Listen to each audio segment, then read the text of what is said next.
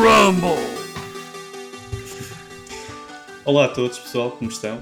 Mais uma vez com vocês aqui no podcast Multiplayer Rumble, podcast Café Mais Geek. Tenho comigo os suspeitos de costume, Filipe, Pintinho e Ed. Digam olá, pessoal. Olá. Olá, pessoal. Olá. Com vocês, Francisco Costa. Eu prometo que não vou pedir admissão. Pronto, piadas à parte. Uh, hoje o episódio vai ser de, única e de, de, exclusivamente dedicado a remasters e remakes. Uh, estamos também numa era em que isto foi muito comum. Não sei se uns debatem, ah, isto fazem remasters e remakes mais pela nostalgia de jogos antigos. Outros dizem, não, não, é fazer e potenciar boas histórias, mas com engines totalmente diferentes. Bem, isto criou grande polémica, grande polémica, aliás, porque nós andamos a discutir imenso sobre isto e queríamos trazer mesmo este, este tema hoje aqui para este podcast. Uh, posto isto, vou passar já ao comando ao Pintinho. Pintinho, qual é a tua opinião sobre os remasters e os remakes atuais? Olha, eu acho que os remasters e os remakes uh, servem duas funções principais. Uh, uma delas é mais a nível nostálgico. Pessoas que já jogaram aquele jogo há muitos anos atrás uh, voltam-se a inserir no jogo de uma maneira nova e muitas vezes até diferente, porque conseguimos captar uma, uma, intensidade diferente do que aquilo que, daquilo que nós nos lembramos antigamente. Antigamente, quando nós lembramos daqueles jogos PS3, PS2, PS1, nós lembramos sempre de uma maneira mais intensa do que de facto o jogo é. Porque a imersão não era tão elevada como é hoje em dia.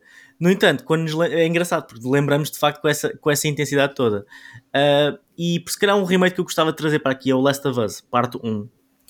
Que o jogo em si é, é perfeito, o jogo é, é, incrível. Mas de facto, quando nós temos o Last of Us Remake agora eh, para, para, para a PS5, um, ehm, o jogo é o mesmo, a história é exatamente a mesma, aquilo é mais um remaster do, do que um remake, mas nós conseguimos sentir a história de uma maneira muito mais um, ehm, especial porque eles refizeram mesmo o jogo inteiro para nos dar uh, uma profundidade diferente uh, na, na, parte gráfica e na parte das mecânicas e que, se associam à gameplay. Uh, e que é um exemplo bom de realmente um jogo que não muda, excepto a, a, a forma mesmo do jogo interior do o, o, esqueleto do jogo a, forma física não, não, não, não, não, mexe mas o esqueleto me, mexe e isso influencia de alguma maneira a maneira uh, como o jogo se movimenta um, e portanto eu acho que nós temos esta primeira função dos remakes e dos remasters que acaba por nos trazer para hum, rejogar o jogo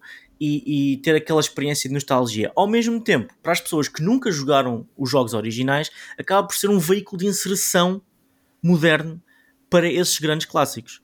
Uh, mais uma vez, Last of Us Parte 1. Muito dificilmente um fã de gaming uh, não ouviu falar desse jogo e muito dificilmente não jogou o jogo. Uh, mas a verdade é que, por exemplo, eu, a primeira vez que eu joguei o jogo não foi na PS3, foi na PS4 com o remaster. Portanto, já, tá, estão a perceber, foi, foi um, um veículo de uh, olha, se calhar PS3 não, acabaste por não pegar nisto, ou não te jogou o jogo, ou não tiveste interesse na altura, mas olha, estamos a fazer aqui uma promoção, ainda por cima está remaster.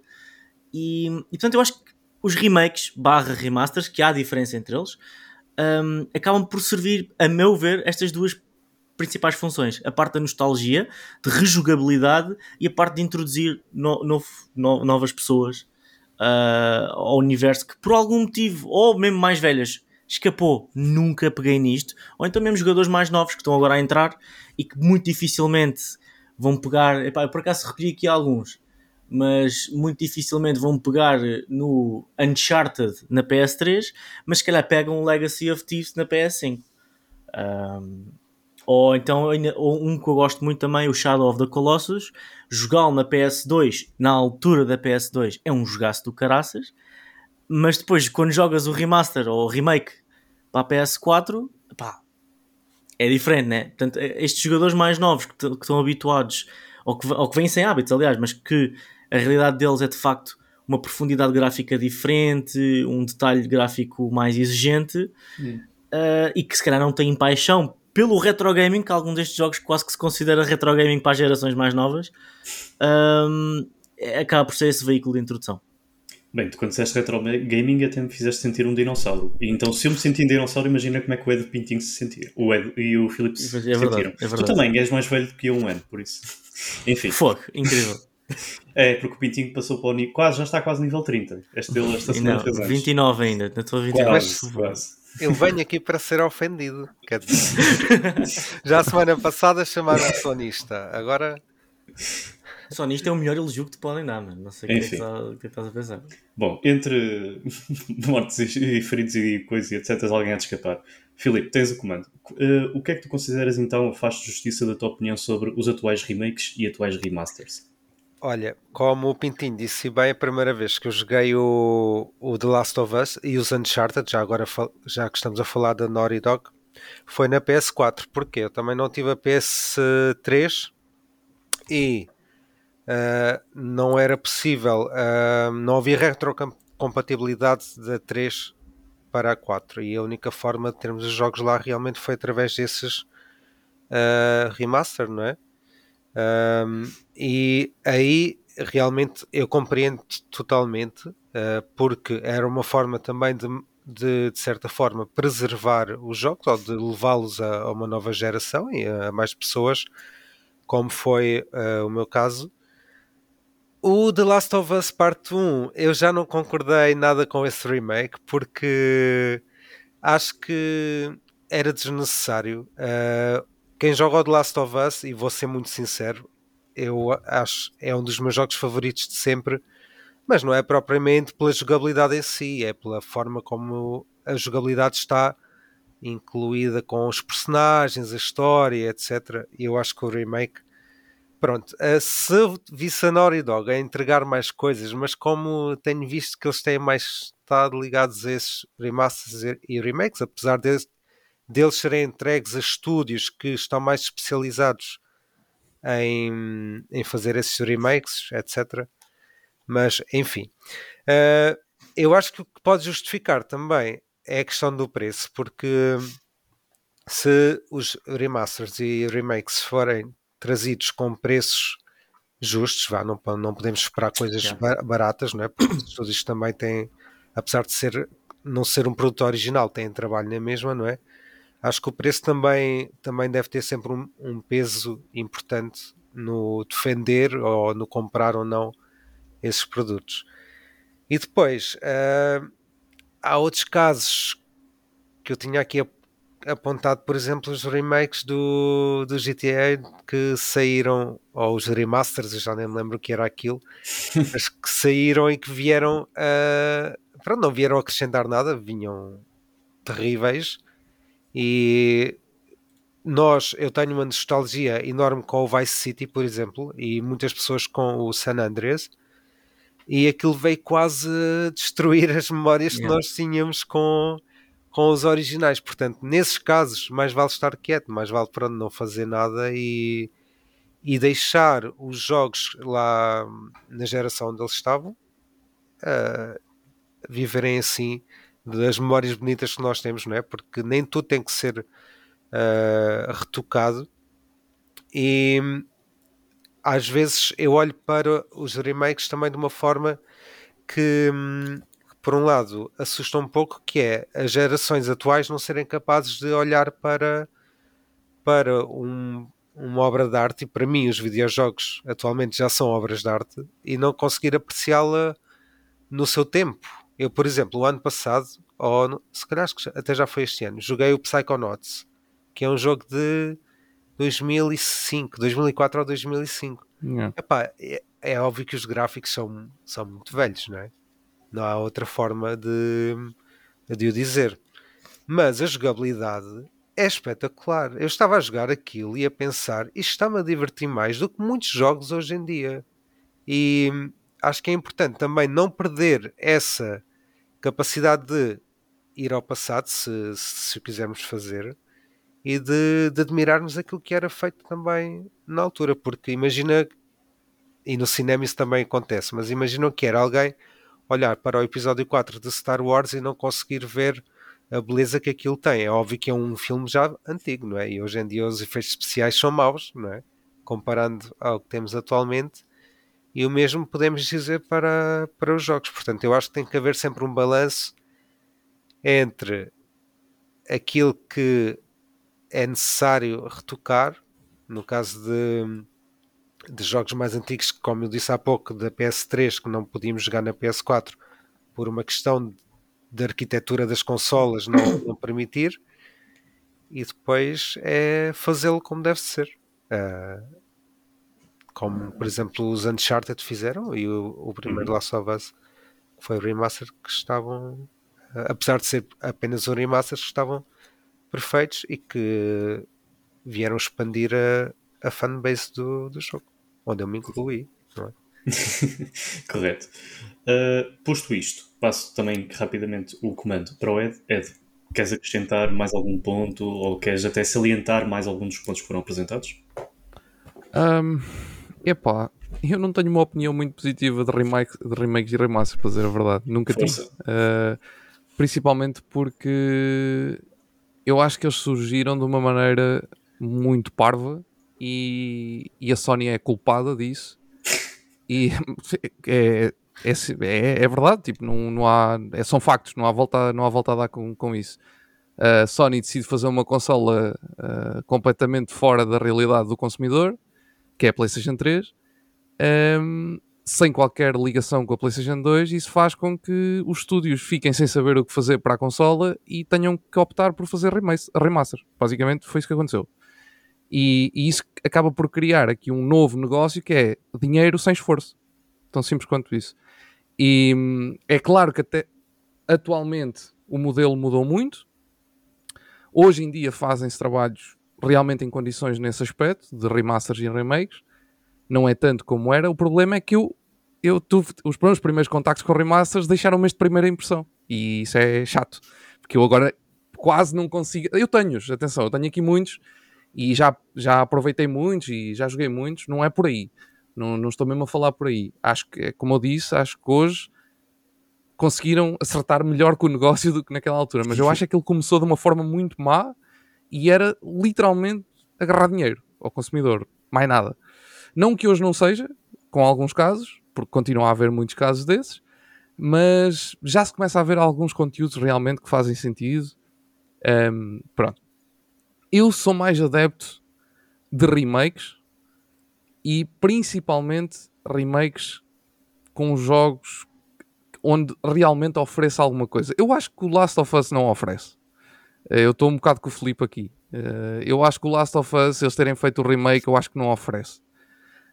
Um, tu podes ter sim, claro, para, a malta nova, vai, claro, obviamente, ter esta primeira experiência com, com o jogo e olhar para ele de outra forma. É mais ou menos como tu hoje vês o episódio 4 em Blu-ray ou, ou do Star Wars, como o Felipe disse, ou tê-lo visto na altura em cinema. Claro que é diferente, porque entretanto eles melhoraram, fizeram alterações no, no, no, nos efeitos visuais e blá blá blá, etc, etc mas no entanto, é, tipo, tu não estás assim a ganhar tanto para que eu acho que vá compensar fazer esse remake, pelo menos agora.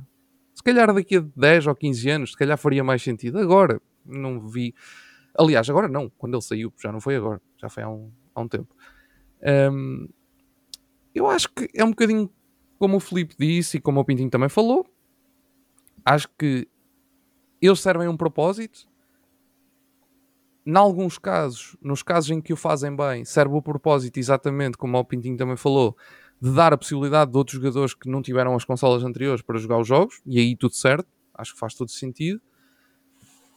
Acho que muitas vezes falham na, na atribuição do preço, porque, uh, man, eu percebo que as empresas tenham trabalho, mas há certos remakes e remasters que, por amor de Deus, aquilo é impossível custar o valor que eles pedem. Tipo, por muito eu não consigo perceber. Quando se pega num jogo, literalmente, e faz-se um, um upscale de, de, de, de, de assets e lançam um jogo, pá, não podem pedir 50 dólares por isso, ou 50 euros, ou 60 euros por isso. Desculpem lá, mas não pode ser assim. Um, por isso acho, acho que o remake e remaster para mim há, há, há, há aqui muitos, muitos, muitas experiências negativas e positivas que se podem tirar.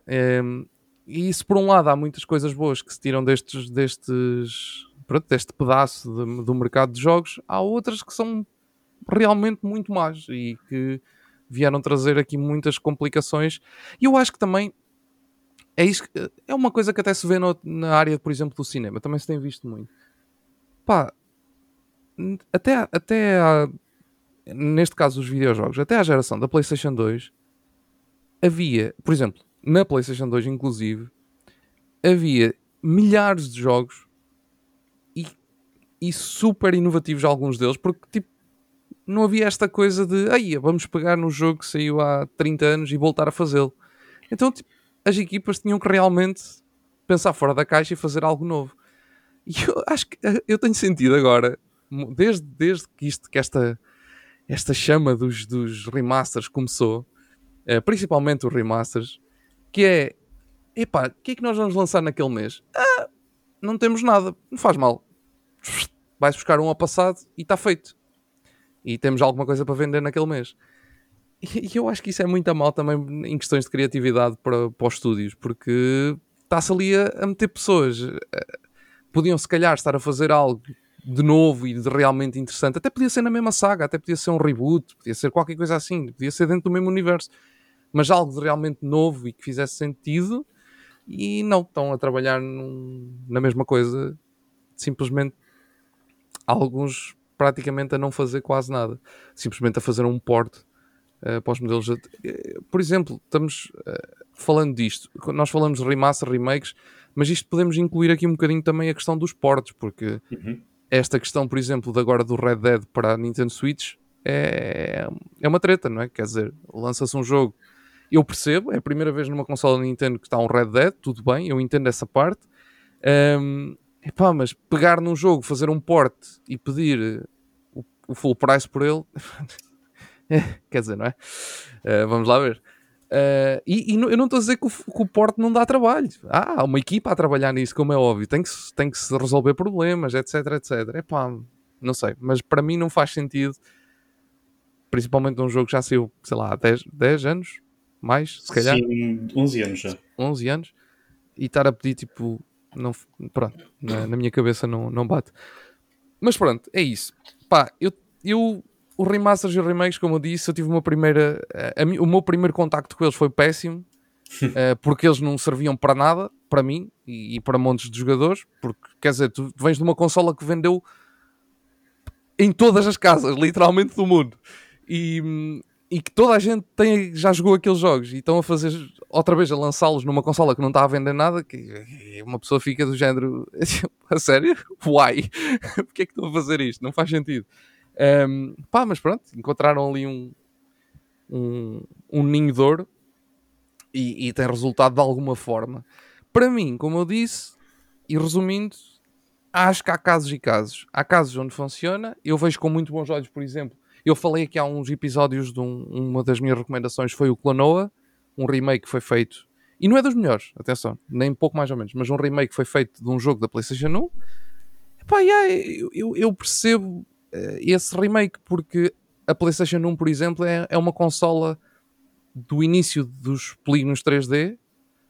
Um, os jogos são feios, não há volta a dar, são feios na PlayStation 1 em 3D. Nós temos uma, uma, uma lembrança deles completamente diferente. Aquilo que o Pintinho estava a dizer, eu estava a ouvir aquilo e eu na minha cabeça estava a fazer bom sentido, mas não da PS4 para a PS5.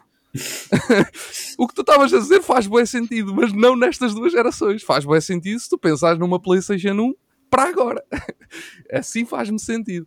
Porque realmente os jogos na PlayStation não são feios, tipo, não, não, há, não há volta a dar, porque era o início dos polígonos 3D, ainda estavam a aprender a trabalhar com eles, e há jogos do início da PlayStation 1 então, que são mesmo extremamente feios.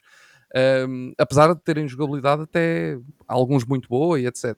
Mas lá está, esses remakes são, são porreiros, até porque hoje há, há outro tipo de acessibilidades que na altura não haviam, e quando esses, quando esses remakes pegam nesse tipo de acessibilidades de hoje em dia, estão a, a usar o, a tecnologia atual não é? e o, o, que já se sabe hoje e o que é melhor para o jogador e acrescentá-los em jogos que não tinham isso na altura. Por isso, é, eu acho que sim. Acho que entre, entre gerações, epá, há situações, é casos e casos. Epá, Last of Us volta a dizer, man, quando ele saiu na PS4, eu não sei se, eu, eu não sei que recordação é que vocês têm disso. Epá, mas aquilo foi muito estúpido. Quer dizer, o jogo tinha acabado de sair na PS3 yeah. e passado 3 meses, olha, vamos fazer um remaster para a 4 e toda a gente. Como? uh, uh, isso faz algum sentido? Aí, Agora, aí o problema foi não ter a, a retrocompatibilidade, porque, por exemplo, e nós hoje em dia na, na Xbox temos algo que é excelente, não só a retrocompatibilidade, como o Smart Delivery, é que nós temos Sim. basicamente jogos na Xbox Series X e S que são quase remasters gratuitos por causa do upscale e porque uhum. os FPS uh, melhoram. Mas tens, tens third parties que não gostam disso. Exatamente. Portanto, não gostam claro. que os jogos não trabalham lá. Exatamente. Tu metes lá um jogo antigo claro. e a Xbox não lê. Porquê é que elas não gostam disso? E depois de repente tens um remaster feito um claro. jogo deles da Xbox original. E, ah, ok, por isso é que eles não gostam desse, desse sistema. Pois. Por isso é que eu estou a dizer, a PlayStation 3 criou este problema. E a Xbox tem, é uma das que tem tentado combater de certa forma este, esta questão. Só que lá está, não interessa a muitas empresas por, por motivos óbvios. Eu, eu, percebo quando não haja retrocompatibilidade, por exemplo, com uma Switch e uma Wii U. Como é que vais fazer isso, não é? A Wii U usa discos, a Switch não cabe um disco, tipo, a não ser que lances um leitor portátil, não estou a ver como é que vais, como é que vais fazer essa retrocompatibilidade. Uh, e, a, e, a, e, a, Nintendo aproveitou-se bué disso. Eu, e eu aqui falo também da própria Nintendo, que é, para mim, metade dos lançamentos da Switch não fazem sentido. Porque eu já os joguei todos. é literalmente isto. Isto é um problema que é a Nintendo foi a primeira vez que eles literalmente aproveitaram-se e bem desta, desta circunstância da retrocompatibilidade, que foi a consola não vendeu muito, a consola não tem retrocompatibilidade nova, então vamos relançar. Os jogos são bons, porque eles sabem bem que os jogos são bons, então vamos relançá-los todos na Switch, ou quase todos. Man, isto para mim, por exemplo, para um jogador como eu, é péssimo, porque eu houve meses que eu fiquei a olhar para a Switch a pensar, a sério? Mais um remaster? Obrigado. Um remaster, que alguns nem eram remasters, eram portos. Sim. Mais um? ok, siga para a frente. Isso, lá está, por isso é que eu estava a dizer. Eu acho que isto tem dois pesos muito, muito complicados de, de, de, de chegar, porque eu acho que estes, este tipo de jogos são muito bons para um, para um espaço do público da nova consola, mas por outro lado não são bons para outro espaço do público dessa consola que já veio da consola anterior. O problema é que muitas empresas, muitas vezes as empresas, que eu acho que é esse o problema para mim, que é muitas vezes as empresas usarem espaço do calendário para colocar esses jogos que, que depois vão deixar desfalcados para aqueles jogadores que já vêm das. É, é um bocado como. É, é quase um. Eu não digo.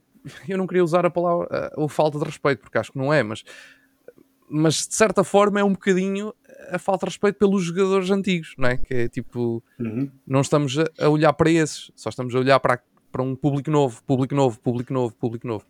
Pronto, eu estou, eu, obviamente eu estou a generalizar, isto não é, Sim, não é, é, nem 8 nem 80, mas. Mas, é, mas foi pronto. por isso mesmo que eu falei na Naughty Dog, é que o último jogo uh, novo que a Naughty Dog publicou foi em 2020, foi o The Last of Us Part 2. Quer dizer, já vamos, estamos a chegar a 2024 nem sequer há nada anunciado. Não sei como é que esse ainda não Sabes? tem um remaster para a 5, sinceramente. Até me admiro. Levou um upscaling para a 5 na altura Sim. que saiu, mas não, não levou um remaster. Pois, aí já há retrocompatibilidade, portanto pois, já não há tanta. Yeah, já não faz tanto sentido. Digo eu, não sei. é assim, eu da minha opinião sobre este tema também tenho que pegarem aqui alguns exemplos que posso utilizar recentemente. Tive ainda a experiência do uh, remake que fizeram do Dead Space 1 Uh, e é assim, a meu ver, é um bom remake, porque eu sou mais apologista de bons remakes do que maus remakes e até mesmo do que de remasters. Porque esses remasters eu sei que estão praticamente a tentar, por causa de problemas de portabilidade, como já foi apontado pelo Ed, pelo Filipe e pelo Pintinho, mas é também mexer um bocadinho na nostalgia das pessoas e fazer branding de um jogo através disso. Ou seja, lembras-te quando este jogo, ou jogavas este jogo na PlayStation 1, gostarias de jogá-lo outra vez no PlayStation 4, no PlayStation 5? Desculpa, Pintinho, estou sempre a utilizar a PlayStation, mas pronto, quero jogar noutra consola, não sei o quê. Então, tens aqui um excelente remaster que nós fizemos. É a mesma coisa, só que temos assim os gráficos novos. E pronto. E vamos cobrar 70, 80 euros ou até quase 85 euros em determinados casos. Porque já vi disso. Uh, mas falando deste, assim, um bom remake para mim é, pode ser até uh, pegar num bom jogo. Que, assim, o Dead Space também não é muito antigo. Quer dizer, é e não é, vá. Já também são uma, 10, 12 anos, ou até quase 13 anos de diferença de, entre o, o 1, que é o original, e este, o remake. Só que este remake que fizeram adiciona coisas novas ao jogo, ou seja, eh, tem inimigos mais fortes, tem uma mobilidade, mobilidade eh, toda a própria mobilidade da personagem principal muda. Há jumpscares que não existiam no jogo principal e que já me fizeram borrar a cueca pai duas outras vezes a jogar este novo, ou rejogá-lo neste caso. Uh, mudanças em determinados pontos da história que faz com que ela não seja totalmente igual, novas falas, coisas que, pronto, acrescentam também mais para quem gosta da lore do jogo. Isso para mim é um excelente remake. Porque eu sei que há pessoas que não jogaram primeiro, mas jogando este ficam muito bem servidas. Para o caso, por exemplo, do The Last of Us 1, eu joguei também o remake, na, já tinha jogado. Eu joguei The Last of Us, The Last of Us Remake e uh, o The Last of Us Remaster para a PlayStation 4 e o remake agora para a PlayStation 5. Eu não me arrependo de ter feito isso. Porque tu gostas de sofrer. Não, eu não me arrependo. Eu não me arrependo. Porque de certa forma, olha, o, um, os dois jogos, os dois, o Last of Us 1 para a PlayStation 3 foi-me oferecido. O Remaster também foi oferecido pelo PlayStation Plus. Eu na altura não comprei porque não precisava, já tinha jogado um. Mas pronto, olha, ok. Ainda por cima estava na época de pandemia, siga. Melhor jogo para jogar na altura. Uh, e este, também joguei nessa altura. Eu acho que muita gente jogou durante essa altura, mas, mas bué, bué tempo. E este, o, o remake, que foi. É porque simplesmente veio com, Era o jogo extra que vinha com a consola. Porque eu não o compraria, mas também aproveitei. Olha, já que está a sair a série, então vou fazer uma coisa muito gira vou jogar até àquela parte que eu sei que a série vai, naquele episódio, jogo, e depois vou vendo a série ao mesmo tempo, e intercalar entre é. o jogo e a série. E dava para fazer esses paralelismos e ter uma. Pronto, ver coisas, e contendo ao lado de uma pessoa que também estava comigo, que é a Inês, que nunca tinha visto o jogo, nunca tinha visto a série, e ela estava a ver a série e depois a ver o jogo comigo. Ela viu, ah, então fizeram. E depois deu para perceber bem onde é que eles chegaram a fazer as coisas semelhantes. Outros... Isto foi bom para mim nessa experiência. Mas fora desse contexto, as pessoas vão jogar aquele jogo, é pá, eu só não sei, mas poderá ter existido alguém que nunca tenha pegado no Last of Us 1 e depois pegou no remake. Mas mesmo assim fica bem servido, porque é um bom remake. Agora, a razão daquilo existir é mais marketing, mais nada. é marketing por Sim, eu, eu acho que se não tivesse existido o remaster na PS4 era melhor aceito. Sim. Porque sim. ninguém ia dizer, ei pá, já foi feito um remaster, agora vamos fazer um remake outra vez. Tipo, ninguém ia dizer isso, tipo, a coisa ia passar, ia fluir. É. E não se esqueçam e... que ele chegou terrivelmente ao PC por exemplo. Sim, pois, também, também, também, Essa é outra que, questão. Né? Acho que o Pintinho fez review no PC. Não, não. Não, não foste. Ok. Mas na altura foi muito, muito criticado, porque lá está, os portos também não faz. Não dá muito sentido fazer, perguntar-nos porque é que os portos também estão mal. Isto há muita coisa que também tem que mudar. E eles depois, pronto, levam por tabela porque levam depois com estas repercussões todas. E independentemente da série ter sido muito boa, não é por causa da série ter sido muito boa que as pessoas também não vão saber dividir as águas. Ok, o problema aqui quem fez uma série muito boa foi a HBO, que contratou literalmente o, diretor do jogo para também envolver-se no processo de escrita para construir uma coisa e as pessoas sabem avaliar. Agora também não vou mostrar as coisas e dizer, não, a série foi boa, isto vai fazendo esquecer deste lado mal. Não, as pessoas lembram-se e não esquecem-se. Uhum. Olha que os jogadores têm memória. Muita memória. Um, e outra coisa que eu também queria falar é que estamos a falar de remakes e de remasters, mas há uma questão que também eu acho muito engraçada, que são os demakes. Ou seja, pegar num jogo atual e fazer uma espécie de mudança. Isso é giro, isso é giro. Isso é espetacular. Só, isso é giro, nem que seja pelas questões criativas. Tu Exato. conseguires pegar num jogo de hoje e dizer: Olha, agora vou lançar uma versão para NES. Como? Como é que tu vais fazer isso? Mas eu acredito que se fizessem um, um sentido invertido, isto é um desafio, mas eu vi, uh, a primeira vez que eu vi isto foi pegar no Bloodborne Sim. e fazer um remake como se fosse um Bloodborne para a PlayStation 1. Espetacular. E ficou tipo, espetacular. Eu ri-me bem com aquilo. Depois, jogos muito recentes, tipo Red Dead 2, tipo, fazer um remake para a PlayStation 1. É, pá, sei polígonos por todo lado. Tipo, todo, como tu, o pessoal diz, aquilo é, e em aspas, feio aos olhos da qualidade que nós estamos habituados a ver tudo em 4K e com excelentes gráficos.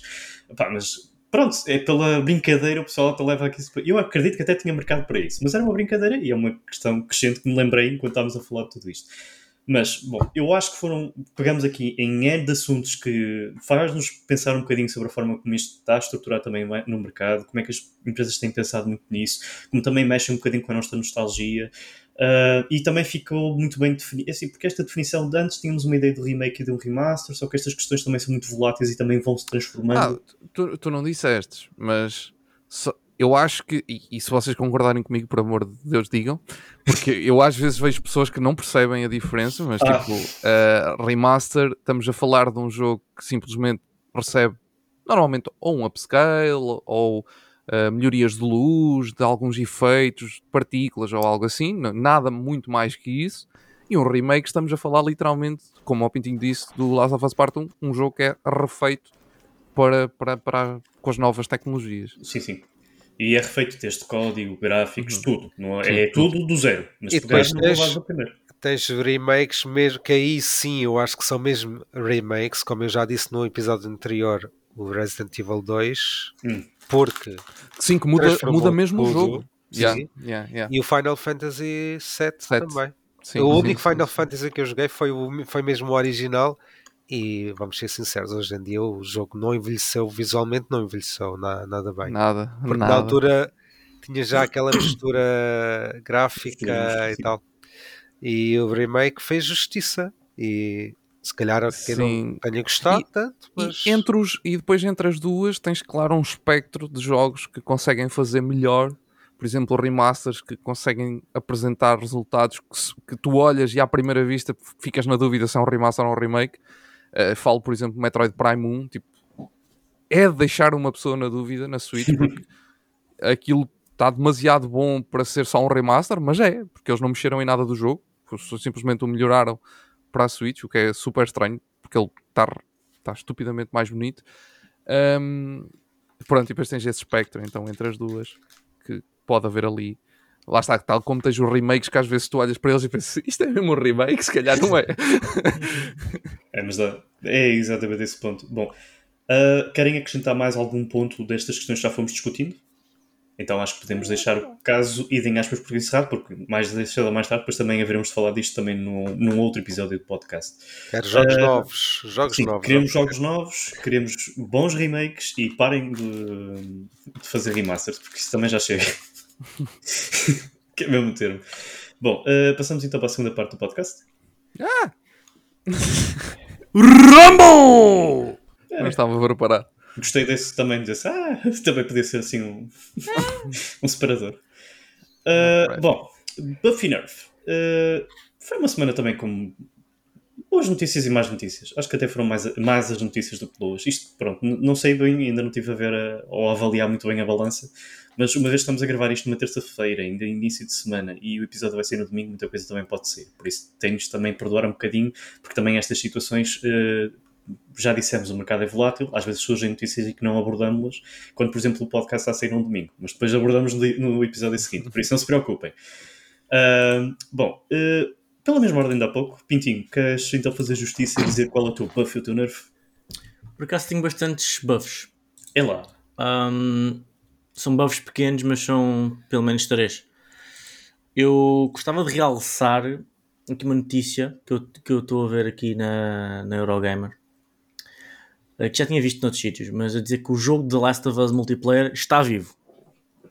Que está confirmado pela Isso é uma boa notícia. É pá, para mim é boa notícia, porque eu não acho que isso seja uma boa notícia. O jogo era horrível. eu acho que a Naughty Dog devia estar a trabalhar num single player story driven do que num ah. jogo desses. Certo, mas agora imagina que ficas surpreendido. Não vou ficar. Ih, já, Tenho certeza já... absoluta que não vou ficar. Garanto-te aqui, e quando, tiver, quando chegar à altura vou dizer exatamente a mesma coisa. Engolir é... essas palavras. Não vou engolir, mas eu te garanto que não vou engolir. Se o jogo estiver bom e não vais engolir? Não Man, não é de todo o meu tipo de jogo. Não, não, não me interessa para rigorosamente nada. É esse, para mim o problema é, é que não me interessa para nada. Por isso é que eu estou a dizer. Eu tenho a certeza absoluta que não me vai surpreender. Por muito bom que seja. Como é que tens certeza que não te vai surpreender? Essa é a questão da surpresa. Não estás à espera que te surpreenda. Ok, está bem. Isso é verdade. Certo. Pronto. Um, outra, outro buff que eu gostava de deixar é que o Rocket League vai adicionar o Lightning McQueen como skin Por acaso tinha acabado de ver isso, velho. Um, Lâmpago Marquinhos. Eu estava eu com, uma, com uma vontade de voltar ao, ao Rocket League, se calhar é agora. Um, pronto, é, porque, pronto, é isso. Eu, eu adoro estas, estas skins do Rocket League, em pouco ou nada influenciam de facto a jogabilidade, mas é um flex do caraças tê-las. Um, e, e, portanto, yeah, se calhar vou dar uma vista, uma vista de olhos. Eu acho que Mas- essa skin fazia mais sentido no Speedstorm. Também fazia. Também. Mas Mas, a cena do Speedstorm é chata porque eh, Lightning McQueen é, um, é um, um personagem da Disney que tinha que estar a conduzir o carro, mas ele próprio é um carro, portanto ele conduzia-se a si próprio como dá- dava Não, muito. Fazia, fazia uma versão de Lightning McQueen, pronto. é, Era o carro. Ele era o carro, ponto. Não tinha personagem. yeah, era Tinha só o carro. personagem, era só o carro. Mas a notícia que eu queria de realçar hoje como buff é que o Fortnite ah, lança- la- voltou a lançar os mapas originais com alguns POIs ah, de interesse, como as Tilted Towers, que o pessoal gosta muito. Eu odeio E- esse sítio, mas pronto. Epá, o PTSD é real, mas. ahm, epá, e a verdade é que o jogo bateu ah, recordes ah, de 47 44,7 milhões de jogadores a jogar ao mesmo tempo. Ahm, e, e o pessoal. ah, ah, epá, pronto, tipo, eu, eu acho que esta cena do Fortnite precisa de ser estudada. Como é que eles consecutivamente conseguem recapturar o interesse dos jogadores e, e voltar? Eu acho que a resposta está no próprio episódio que nós fizemos, porque eles pegaram na nostalgia, mais uma vez, dos jogadores que tinham jogado já em 2018 e lançaram um novo mapa, que supostamente é uma apropriação dos mapas anteriores. Isso era um mapa novo, é um, praticamente é um remake. Mas, mas isto, exato, é um remake. é um remake. a piada do Fortnite é que vai lá de vez em quando, eu volto a jogar aquilo. E, e não é porque está lá um mapa antigo, porque o mapa antigo é literalmente um modo a dizer mapa antigo. Hum. Ah, não- o, o, o, o, centro do jogo não é o mapa antigo. Tu tens é um modo de mapa antigo. Portanto, eles têm tanta coisa, tanta variedade, para tantos gostos diferentes, mantendo sempre aquela cena rápida da reward. Epá, eu juro, este, este jogo não deixou de ser relevante desde que saiu. Isso tem que ser estudado de alguma maneira. Ahm, Uh, cá ainda, tipo, houve ali uma temporada que passou mal. E eu ainda joguei essa temporada. certo. Deixou de ter menos relevância. Mas a verdade é que não, para nós deixou de ter relevância, mas para os miúdos não deixou de ter relevância. Isso é Os verdade. gajos não deixaram de faturar e os gajos não deixam de ser estar nos tops de streamings e nos tops de jogadores da Steam e não sei o que mais. E hum, epá, realmente eu fiquei. Eu estou a tentar ao máximo não instalar o Fortnite outra vez, porque eu sei que isto é cíclico. Se eu instalo o Fortnite, eu vou jogar os mapas, vai-me bater nostalgia. Olha lá, o Battle Pass até está giro, deixa lá ver o que eles fizeram. Ah pá, vou comprar o Battle Pass, vou jogar a season inteira e pronto. É o, é o costume. Portanto, eu estou a tentar não voltar de todo. Pá, eu acho que a Ah. melhor collab que eles tiveram foi com a Marvel. Ponto. E mesmo assim, é a Epic depois veio cá para fora dizer que gastou imenso dinheiro com Yeah. isso tudo. Era skins de todos os Vingadores, era skins do Venom, skins do Carnage. Epá, eh, esquece. Realmente, aquilo é um multiverso só de, de coisa. Mas isso. Tens o multiverso da. Tens o multiverso do Fortnite em si. Mas é chato, tipo um miúdo que nunca viu o Spider-Man. Ah, olha aquele gajo, aquele gajo é do Fortnite. Ou então, não, não, pior, isso aconteceu muito com a questão dos Stormtroopers de Star Wars. Ah, ele está vestido daqueles Stormtroopers de Fortnite e pessoal. Quê? Eu ouvi isto à minha frente. E o, yeah, e o Chief também do, do, do Halo. Sim. Pronto, estes são, estes são os, meus, os meus buffs. Como, como nerf, epá, não é um nerf muito, muito forte, mas que me preocupa, que é a PlayStation vai deixar de ter integração com o X, ou com o Twitter, a partir da próxima semana. Não é que eu use esta integração. Não é que eu veja muita gente a precisar desta integração. Eu sei que há pessoas que usam. Para dar spoilers. Uh, para dar spoilers, uh, para, para- para começar streams, tudo. Uh, aqui a questão é: eu, acho, eu sempre achei que a PlayStation tem umas integrações com, com as plataformas do Share Button um bocado fracas. Uh, acho que foi uma coisa que na 4 era fraco, mas ah, ok, estamos a começar a esta altura do Media Center e a 5 não veio a melhorar uh, drasticamente. Uh, por exemplo, eu, eu sonhava que a PlayStation 5 tivesse integração diretamente com o OBS ou com outras aplicações para uma pessoa poder fazer eh, brincar com muita coisa. E a verdade é que acabando aqui a integração com o X, ahm, isto pode ser que haja um desinteresse em investir em ideias e em, em tempo de outras integrações possíveis com, por exemplo, a Twitch, que podia, podia ser bastante bom, e com o YouTube, mas também pode-me dar aquele cheirinho de que eles estão a tentar fazer a sua própria cena, fazer as suas próprias integrações com próprios sistemas in- in- interiores da, da, da- da Sony, como estamos agora a ver com, com a cena dos fones. Um, o que, de uma maneira imediata, é sempre mau para o consumidor normal. Talvez a longo prazo possa ser bom, mas pronto, fico triste que isto possa ser um, uma jogada num sentido que eu pelo menos não gosto. E estes são os meus barciners. Muito bem. Pela mesma ordem de há pouco, Filipe, qual é o teu buff e o teu nervo? Então, o meu buff vai aqui para um jogo que eu tenho aqui muito especial. Não dá para ver por causa do reflexo, mas é o Dá. Tears of the Kingdom, porque foi hoje revelado que este jogo já vendeu 20 milhões de unidades. Pessoal, isto saiu em maio, vocês têm noção o que são 20 milhões? Já E- vendeu mais do que a quantidade de portugueses em Portugal. É verdade, já viste? Mais do dobro.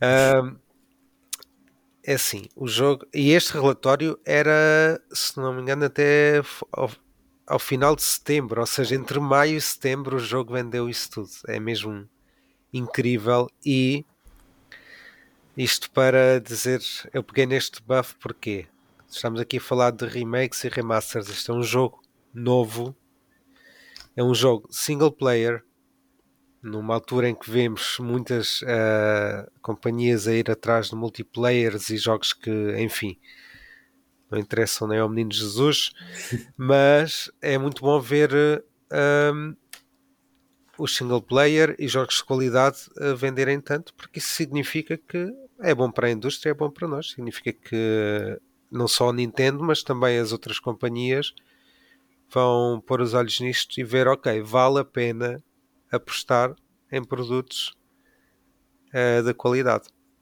Agora vamos ver se não vem depois um remake ou um remaster na próxima geração da Nintendo. Não, tinham que fazer também do primeiro, do Breath of the Wild Sim. e depois desse. Não acredito muito. Nós também, olha, a, a, Switch também é um bicho de vendas, mano. Eles, Sim, é. com Este jogo já é pá, aí o oitavo jogo ou nono que atinge mais de 20 milhões. É ridículo, Sim. é absurdo. Tipo, são números. É tão ma... e o, jogo mais vendido na Switch é um porte da Wii U, que é o Mario Kart 8, que tem tipo quase 60 milhões de unidades É vendidas. Tipo, é, é- é um número completamente astronómico, não faz sentido em lado nenhum. E isto está sempre em crescimento. Se bem que agora já parou, porque foi a última DLC que lançaram, certo? Yeah, foi, agora foi. vem o novo. Às tantas com a nova deste. lá. Com a nova Switch, talvez, Yeah, não yeah. sabe. Ah, e ah, ah, falaste do buff, Filipe. Do buff. Do buff, sim. do buff. O E meu nerf vai para o jogo, um jogo da Mic- que é publicado pela Microids, que é o Tintin, Ah. o Cigars, Tintin do Reporter, Cigars of the Pharaoh, ah, que não foi adiado, não foi cancelado, mas foi hoje anunciado pelo estúdio que, e isto para mim é muito estranho, este tipo de anúncio, que é o jogo, eles basicamente disseram, pessoal, o jogo vai chegar ah, ao dia de lançamento, ao mercado, num estado que não é o ideal. Mas nós vamos continuar nas próximas semanas ou meses, não sei. Estou aqui a ler o, o comunicado. Ah, vamos continuar a dar apoio ao jogo e a fazer dele aquilo que devia ser no lançamento. Eu acho este comunicado muito estranho porque basicamente se me estão a dizer isto, qual é o que motivos é que eu tenho para jogar o jogo day Quando one, sai. não é? Quando É. sai, não é? Isto leva não só, acho eu, a cancelamentos da, de quem já fez a, a reserva, Uhum. não é? E para além disso, ah, tira muita confiança no estúdio. É óbvio que o estúdio disse que tem que o publicar porque é uma questão de, de ter que cumprir com, com as datas que estavam, que estavam já acordadas, não é? Mas isto para mim é tudo muito estranho. Como é que ah, me dizem, ok, olha, o jogo vai ser day one, tu já compraste, mas o jogo não é para ser jogado assim. Eles estão basicamente a dizer-te pronto, que tens que, que esperar. Epá, é muito estranho. E infelizmente este jogo ah, até é um jogo ah, onde que eu estou curioso até para jogar porque hum, também um bocadinho aqui pela nostalgia lia muitas as ah, BDs do Tintin quando era mais novo, e foi um jogo que eu vi até com uma presença até grande na, na Gamescom em agosto, não, não ao nível de um Starfield ou uh, jogos da Ubisoft que lá estavam, mas até foi um jogo que eu vi que tinha, tinha até interesse para os jornalistas, etc. E para mim, pronto, sei lá, é estranho uh, vermos este tipo de, de anúncios. Eu sei que o estúdio, obviamente, não deve estar contente com a situação, mas no momento em que nós estamos aqui a falar de remakes e remasters e reboots e coisas problemáticas, uh, isto não traz nada de, de positivo para. Ele foi adiado para a Switch para o ano. Foi mesmo adiado na Switch. Yeah, na Switch foi Olha, adiado nem para o sabia próximo ano. Pois. Yeah, yeah. Olha, Mas É, é, é- é, de certa maneira uma jogada que lhe pode correr bem, né? Porque eles estão a ser honestos, a dizer: olha, Sim, se vocês tinham expectativas, baixem-nas. Se querem cancelar, cancelem. O que eu vos posso garantir é que nos próximos semanas, meses, a coisa vai estar melhor. Portanto, quando o jogo estiver em promoção no Natal, Compra. lembrem-se de nós. tipo, tipo, eles não, não podem levar comentários negativos, mas ao menos foram honestos desde o início a dizer: Ai, tal, como é que vocês traíram? Não, não, traímos ninguém. Foi o que houve com um comentário. Pode ser que corra bem. Legalmente, até se safam de muita coisa. E eu continuo Ah, a querer jogar. Vou- eu acho que depois, quando saírem condições, então vou, Exato. vou, querer, vou querer experimentar. Mas vamos ter aquela esperar. né? experiência top notch. Uh, passando então pela mesma ordem, terminando com o Ed. Ed, qual é o teu buff e o teu nerf? Olha, eh, como nerf, eh, vou deixar aqui primeiro uma nota muito rápida para, os acontecimentos relacionados com o Silent Hill que tem estado a decorrer agora recentemente. Eh, saiu, pelos bichos, aquela série interativa. Eu ainda não peguei, mas tenho, tenho lido coisas incrivelmente atrozes sobre essa, sobre essa série interativa, por isso deve estar incrível. Deve ter sido Eh, a Konami a meter aí o a mão no poder, só pode. Sim, sim, é da Konami, é, o- é os produtos da Konami Pois. que eles estão agora a, a lançar. Foram que foram anunciados naquele direct que eles fizeram Hum. dedicado ao Silent Hill. Pronto, péssimo, pelos vistos, está com montes de falhas em termos técnicos. Eu acho que aquilo é, é suposto ser uma espécie de jogo como. Ai, como é que ele se chama? Há um que saiu há uns, há uns anos ah, que era um nome de uma mulher que eu agora não me lembro do nome do jogo. Érica, Erika, isso, Ah, exatamente. Hum. O, é- eu acho que esse jogo do Silent Hill é suposto ser tipo o Erika, eh, ou seja, é filme interativo, mas, é, mas, é, mas não é tipo uma série da Netflix. É, é, é suposto ser um jogo. Não sei, é um bocado estranho. Mas acho que aquilo tem muitas falhas, mesmo de. eh, Os, os botões, os prompts não fazem, tipo. Aquilo falha tudo quando estás a fazer. é- Está mesmo muito esquisito. Pronto. Eh, por outro lado, queria deixar aqui mais uma nota porque negativa, porque eh, pelos bichos a Ubisoft Montreal, que é basicamente é, é quem criou o Assassin's Creed, ehm, quem, tem, quem tem estado a desenvolver os principais jogos da saga desde, desde sempre, eh, tem estado a despedir malta, é mais uma empresa a mandar gente para a rua, já foram quase 100 empregados eh, mandados embora e eles ainda tencionam cortar mais posições dentro da, da empresa. Estão a reduzir custos. Pronto, é mais, mais uma situação daquelas que já falámos uma série de vezes aqui. Ah, como coisas. Como Só para coisas... dizer uma Sim, coisa. sim, sim. E eles anunciaram para aí há uma semana ou duas que o Mirage, o, o último Uhum. Assassin's Creed, fartou-se de vender. Mas- mais Mas- uma vez, Yeah. aquilo que nós falamos no episódio anterior volta a acontecer passado uma semana, duas ou três. Yeah. Não, não adianta muito as vendas, pelos vistos. Já, pronto. Ora bem, ah, como coisas positivas, queria deixar na, na, na, na onda do, da notícia do, do Filipe é que hum, a Switch está neste momento a, a 20 milhões de vendas de ser a consola mais vendida de sempre. Sim. Uh, o que não é muito, apesar de. Porque da maneira como ela continua a vender, não é muito. É, é- há uma possibilidade, se a nova consola da Nintendo não sair até ao final de 2024, da consola realmente ultrapassar o, uh, a PlayStation 2, basicamente, que é neste momento a mais vendida de sempre. Uh, neste momento está em terceiro lugar, continua em terceiro lugar, uh, atrás da DS e da, e da PlayStation 2. Um, mas pronto, grande resultado. Um, e, e pelos vistos, uh, só deixar também aqui a nota que o Pikmin 4 também, saiu, também saíram resultados de venda. Um jogo bem mais reduzido em termos de números, como é óbvio, não é uma franquia assim tão, tão famosa da Nintendo, mas que atingiu quase 3 milhões de vendas, o que, o que é um número uhum. eu acho que não é mau. Acho eu, tipo, mas sei lá, na Switch, todos os jogos da Nintendo vendem para cima de 20 milhões, se calhar 3 milhões é pouco, quer dizer, não é? Mas que eu acho que não é um número assim tão mau em relação a, a, pronto, a outros estúdios. Quer dizer, ainda agora, uh, Filipe, tinhas dito há bocado que o Resident Evil tinha vendido quanto? 13, cerca de 13 milhões. 13 milhões, O pronto. remake, sim, o 2. O, o, o, o 2? O 2, sim. O 2. E tinhas falado do outro também, que era do 4.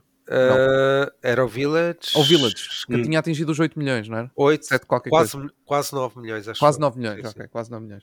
Por isso, já, é 3 milhões, pronto. Para, para uma saga como o Pikmin, acho que é um número. Talvez pudesse ser melhor, mas não, não me parece que seja muito mau. Ah, pronto. Com isto, acho que disse. E. Ah, não, mas queria deixar aqui uma nota. Ah, mas não é um buff nem um nerf, para dizer a verdade. Ahm, queria deixar aqui uma nota sobre o, os jogos que estão a chegar à Apple, eh, aos, aos dispositivos Apple, porque vem aí o, o Resident Evil 4, vai chegar agora em dezembro. Pá, e tem saído alguns vídeos e assim, alguns resultados. E o craque do, do equipamento do iPhone 15 Pro, Max, ou como é que ele se chama, tem- eles têm tentado a conseguir eh, fazer ali uma, um porte interessante para, para aquele, pronto, para aquele eh, equipamento. Por isso, estou curioso para ver o que é que vai sair daí, o que é que vem daí no futuro. Eh, e se a Apple eh, pronto, consegue meter ali alguns estúdios internos, talvez, para criar conteúdos AAA próprios. Porque se não for assim, acho que é aquela discussão que já tivemos uma vez. Se não for assim, Uhum. é mais um porte. eh, Vais comprar o iPhone? Jogos. Não. Porquê? Para, para experimentar o jogo. Sim, vai gastar 1500 euros Yeah. só para experimentar. Sim, vou já amanhã tipo, Claro. a correr. é uma cena. Não, não, é, não. Tudo bem, podem ser os portos bons, mas a realidade do preço do telemóvel para a qualidade Não, não. que ele quer apresentar é Eu mais do que exigível. Em 2010, quando tinha lá o meu Sony Xperia, o meu smartphone, eh, achava que fiquei tão surpreendido com jogos tipo Angry Birds e assim, num, num telemóvel na altura eu já achava Sim. aquilo, tipo, como é que é possível? E agora vamos ter a AAAs. É Yeah. telemóveis. Yeah. Acho bem, e isso também já foi tocado pelo Ed no episódio da pluralidade, da portabilidade. Eh, foi o episódio que dedicamos às consolas portáteis. Vejam também, que foi um debate muito interessante. E há coisas que eu digo, falamos e passar 3 ou 4 semanas elas estão a acontecer. Por isso, nós não adivinhamos o futuro, só estamos dentro das notícias. Ah, bom, eu como Buff e Nerf, olha, eu vou também ser muito rápido. Como Buff quero destacar o que aconteceu com a BlizzCon deste ano. É assim, ah, as pessoas com expectativas, eles anunciaram rapidamente o que é que iam a fazer, mandaram bem o, pro- o programa. As pessoas que compraram bilhete não saíram com expectativas defraudadas, o que é uma coisa muito boa. Uh, não se pode dizer de outras BlizzCons anteriores. Uh, mas foi anunciado o novo DLC do Diablo 4, que ainda que também tenta explorar algumas pontas soltas, porque o final, não querendo estar aqui a dar spoilers, eh, fica também muito em aberto. Eh, e é essas pontas soltas que eles depois querem cimentar. E por outro lado, eles também disseram que vão trabalhar melhor esta questão das novas seasons eh, e principalmente a questão do Battle Pass. Porque eu já me queixei aqui uma vez que as piores coisas que o Diablo tem é as seasons, a qualidade das seasons e supostamente a história que criam para o jogo dentro dessas seasons. Uh, e por outro lado, o Battle Pass, que era preciso quase, sem exagero, 3 horas para subir, por exemplo, dois níveis do Battle Pass. Isto é inconcebível para pessoas como nós, que têm trabalho e praticamente depois à noite só querem estar a divertir e querem às vezes jogar mais do que um jogo. E monopoliza completamente o nosso tempo só para esse jogo. E as pessoas criticaram, a Blizzard ouviu, o que já é muito bom, e já fizeram atualizações. Agora é muito mais fácil aumentar e dar upscaling tanto ao Battle Pass como também aos níveis das personagens. Isto são coisas muito boas. Para além de mais, também falaram do novo jogo mobile, uh, Warcraft Rumble. Curioso, tem um nome parecido com o nosso podcast, Rumble. Uh, é um jogo divertido. muito parecido com o Cash, uh, Cash of Clans ou Cash ou, não estou enganado, é o Cash, Cash of Clans e há outra coisa, coisa Royal, que agora não está a ver o nome. Uh, muito parecido com esses, mas com mecânicas diferentes, se assim posso dizer. E pronto, a lore é toda vocacionada para World of Warcraft, por isso, amantes do WoW, uh, se quiserem, opa, tem aqui um jogo completamente de graça. Uh, tem tido boas reviews, por isso acho que podem ir. É um joguito que também podem instalar, mesmo que só joguem, por exemplo, na poltrona e com poltrona quer dizer no WC, se é que me estou a fazer entender. Yeah, man, que não, que eu, eu, já vi tanto na altura do Clash of. No, não, do. Como é que ele se chamava? Clash of, Clash of Clans, assim. Não, não era esse, era o outro deles. Uh, o Royal. Clash Royale. Clash, Clash Royale. Royale. Clash Royale. É esse, não? É muito parecido. Tipo, ele oh. consegue misturar as duas dinâmicas num só. Não, é não, não, não, não, não, não, não, não. Esquece lá aí. Pronto, não, o Ed então agora está para os ouvidos, nem quero ouvir, nem fazes nisso. Mas eles até oferecem bem coisas com grátis. Tapo com os fones aqui, estás a ver? Tapo, mas com os fones aqui, é para te ouvir o máximo possível. ok. Mas olha, só para o Ed não ouvir, então, tipo, a oferecer bué de coisas grátis, até o sistema de níveis está muito bem construído. Eu pelo menos gostei, eu fiquei era só para ter jogar 15 minutos e acabei por jogar 2 horas. E atenção, isto não é a minha recomendação desta semana. A minha recomendação vai ser uma coisa mais polémica. Ah, uh, e por outro lado, também acrescentaram mais coisas de conteúdo. Eles quase que falaram para o Overwatch 2, e eu digo-vos que sou um jogador a sério do Overwatch 2, porque jogo todos os dias. Uh, falaram de personagens e de conteúdo para finais de 2025. Por isso, mostraram tudo e mais alguma coisa. E no dia em que fizeram o BlizzardCon, uh, vai sair na próxima temporada o novo tanque, que é o Malga. Uh, e disseram: Olhem, e sabem que mais? Eu sei que uh, o pessoal está, está mesmo com vontade de jogar com este novo tanque. Durante este fim de semana, toda a gente vai poder jogar com esse tanque. Praticamente o jogo ficou quase enjogado. Era só tipo este tanque, toda a gente a jogar com ele e não havia outra coisa, porque ainda por cima no Overwatch 2 eles retiraram um tanque e agora é um tanque, dois TPS e dois suportes simplesmente estava sempre a jogar contra o mago. Ainda por cima a personagem é completamente broken. A sério, é a coisa mais. Mas ela é uma versão de tipo de. Ela parece que faz uma fusão de Maui, da Disney Channel, com o The Rock. Eu sei que o The Rock faz a voz para o Maui, mas opa, é tão bom. É sério, está ali uma personagem tão fixe, a lore está, está espetacular. Um, é esta diversidade que eu quero no jogo e eu acho que eles estão mesmo num caminho espetacular. Aquela ideia de que Overwatch 2 estava tipo assim num caminho de, de ir para o, para o fim dos confins do mundo e ser literalmente aquela indústria que não me convém aqui estar a falar, estava tipo a impulsionar o, o conteúdo do Overwatch no tipo de sites. Uh, parece que isso tudo acabou, agora o Overwatch está mesmo num bom caminho. E isso tenho, é pá, tenho mesmo que dizer. Uh, como Nerf, pá, uh, não podemos também tapar os olhos, sabemos como é que as coisas estão no, no Médio Oriente e assim, liberdade de expressão é importante mas ao que parece, alguns jogos estão a querer também cortar essa liberdade de expressão e uh, utilizar supostamente cláusulas que existem no jogo, escondidas, naquelas cláusulas que ninguém lê literalmente, que os termos e condições que toda a gente simplesmente dá scroll para baixo e aceita, mas não lê. Uh, e ao que parece no Roadblocks, uh, que é um espaço coletivo em que as pessoas podem trocar ideias, divertirem-se e fazer N brincadeiras, quase um bocadinho parecido com as brincadeiras que podem ser feitas e reproduzidas no Minecraft um, estavam a fazer, a utilizar um espaço do roadblocks para fazerem protestos pró-palestinianos. O que acontece uh, é que uh, todas essas salas que foram criadas foram automaticamente banidas pela própria empresa. As pessoas revoltaram-se, perguntando porquê é que simplesmente baniram. Uh, e a empresa disse que não, segundo os termos e condições, que supostamente não existiam, eles simplesmente inventaram esta regra. Não se podia ter nenhum tipo de reunião política, nem discutir questões políticas de guerra dentro dos servidores. Que eu, o que é, foi uma desculpa muito, muito estranha e que não tem nada a ver com a realidade, porque depois houve gente que até teve. Uh, pronto, a paciência de ler os termos e condições e não encontrou essa lei. Por isso, eles é, ainda. Se calhar que... falou-se imensa coisa durante a guerra da Ucrânia, ninguém disse nada e agora Sim, nesta guerra. Só, até mesmo, por exemplo, na questão política, que isso aconteceu com a questão do Trump e de Biden, houve boa de gente no Roadblocks que tipo, se juntava para o Biden, para o Trump e tipo, o Roadblocks não bloqueou as salas. Por isso, é, foi um tiro no pé muito grande que o Roadblocks deu. Por isso, só queria destacar que pá, a liberdade de expressão é muito bonita, respeitem. As pessoas têm liberdade para, ser, para dizer o que quiserem, para defender o que quiserem, deixem as pessoas falar. Pronto, ponto, ok? Vamos ser todos amigos no final, mas deixem as pessoas falar. Não tirem a liberdade de expressão às pessoas. Uh, passamos então, então às nossas recomendações, que eu acho que é o. Devia termos corujas. qual, qual será a polémica? Foi. Qual será a polémica? Uh, eu ataco depois, mas eu digo. Uh, Pintinho, uh, qual é a recomendação que queres fazer para o pessoal? Então, uh, a recomendação que eu quero fazer para mim é o remake é dos melhores remakes. Um, é dos melhores remakes, simplesmente. Que é o Star Wars Battlefront 2. ou vá, o Star Wars Battlefront em geral. Eu gosto especificamente do 2 porque eu joguei o Star Wars Battlefront. Por acaso tinha aí, podia ter sacado. Ah.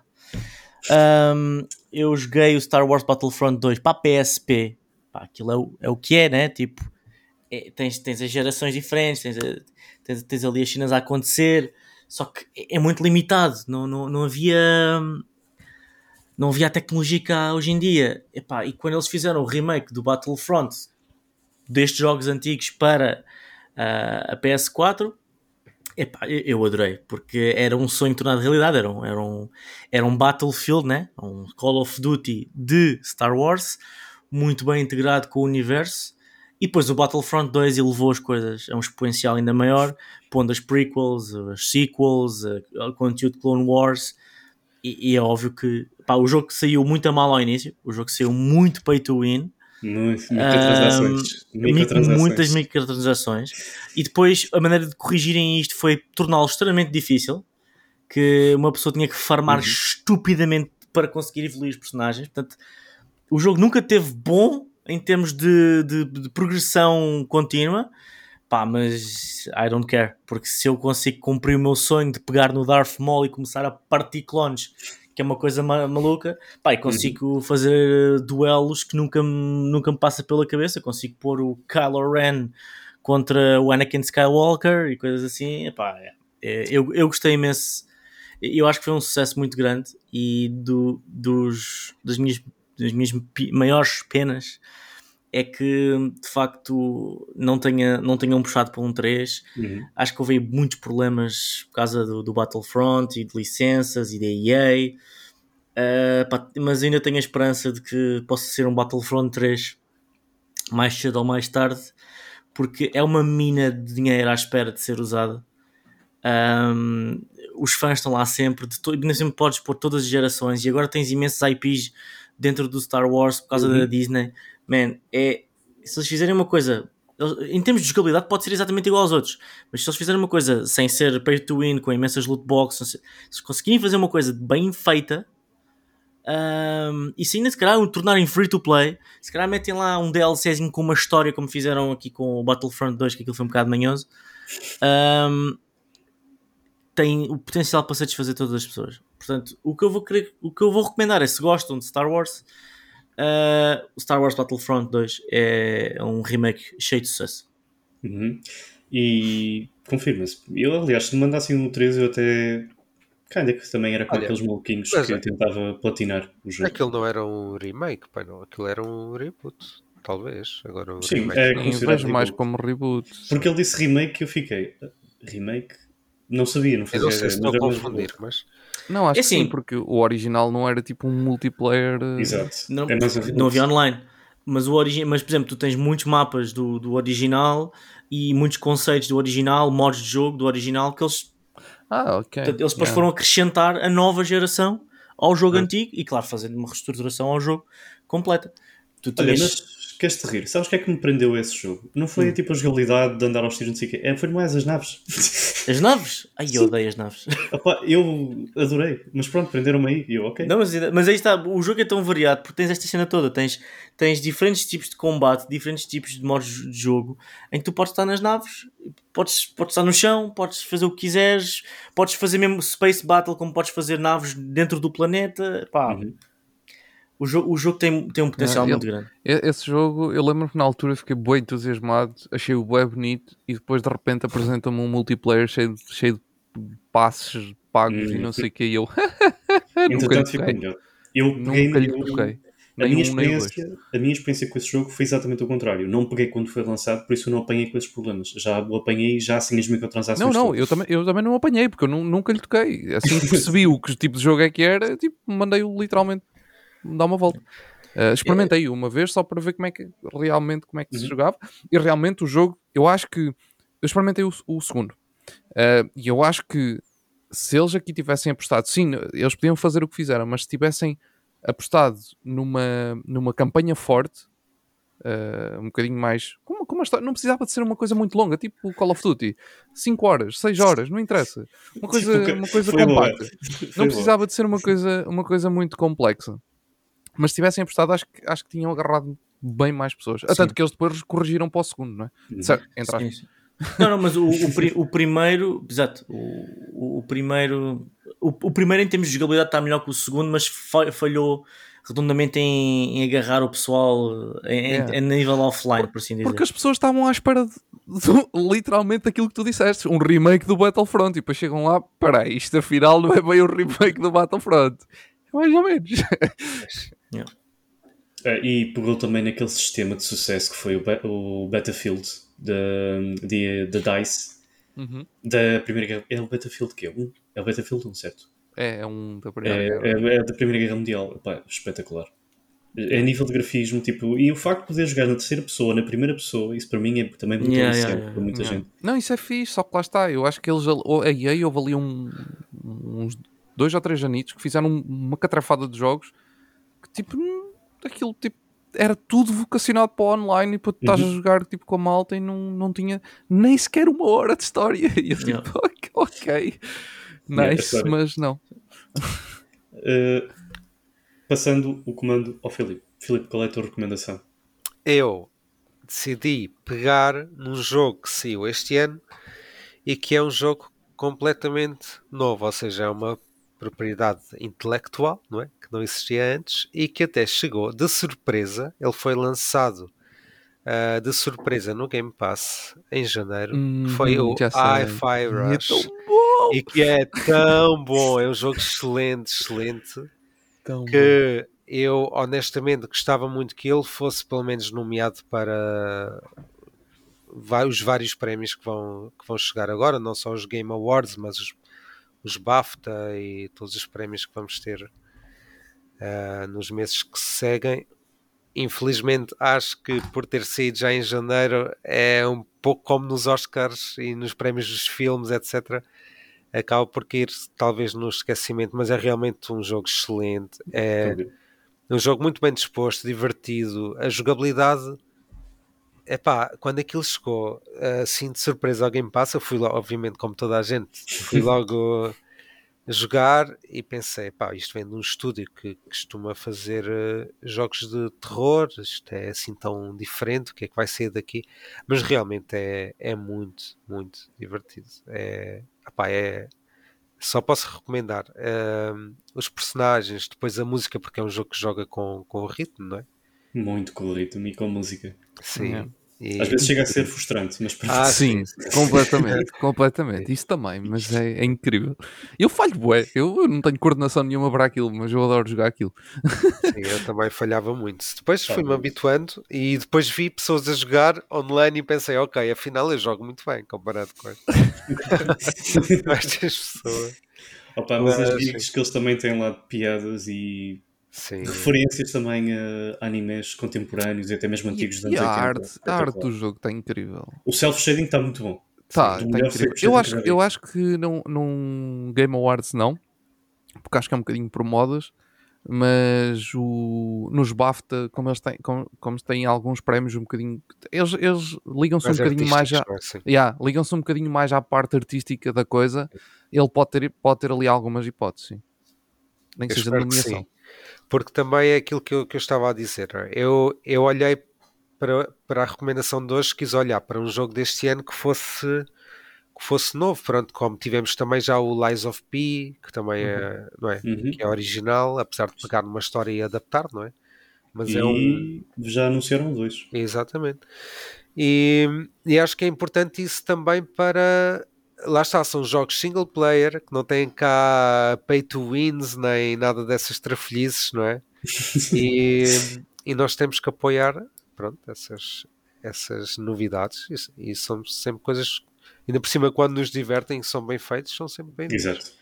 e espero Exato. que o senhor Phil Spencer ou quem estiver lá agora, que aquilo agora mudou um bocadinho dentro da Xbox, mas espero que, que eles continuem a dar essa liberdade criativa ao estúdio, porque, porque aquilo claramente foi uma tentativa, uma tentativa do estúdio de fazer qualquer coisa diferente e que correu muito, muito bem.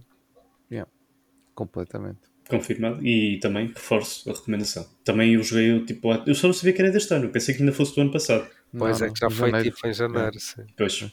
Não. Foi, foi aquele primeiro. Aliás, foi aí, foi quando esse lançamento, foi quando esse lançamento aconteceu que, as pessoas, que o pessoal começou a dizer holy shit, este ano vai ser incrível. Porque tipo, Porque- janeiro bate isto, what? E agora? O que é que vai daí para a frente? É que ninguém sequer sabia que aquilo estava em produção. Sim, não havia sim, um sim. trailer, não havia Nada. nada. Zero, aquilo foi do Sim. género, uma apresentação da Xbox. Sim. Olha, olha este jogo novo que fizemos, já está disponível. Oh, what?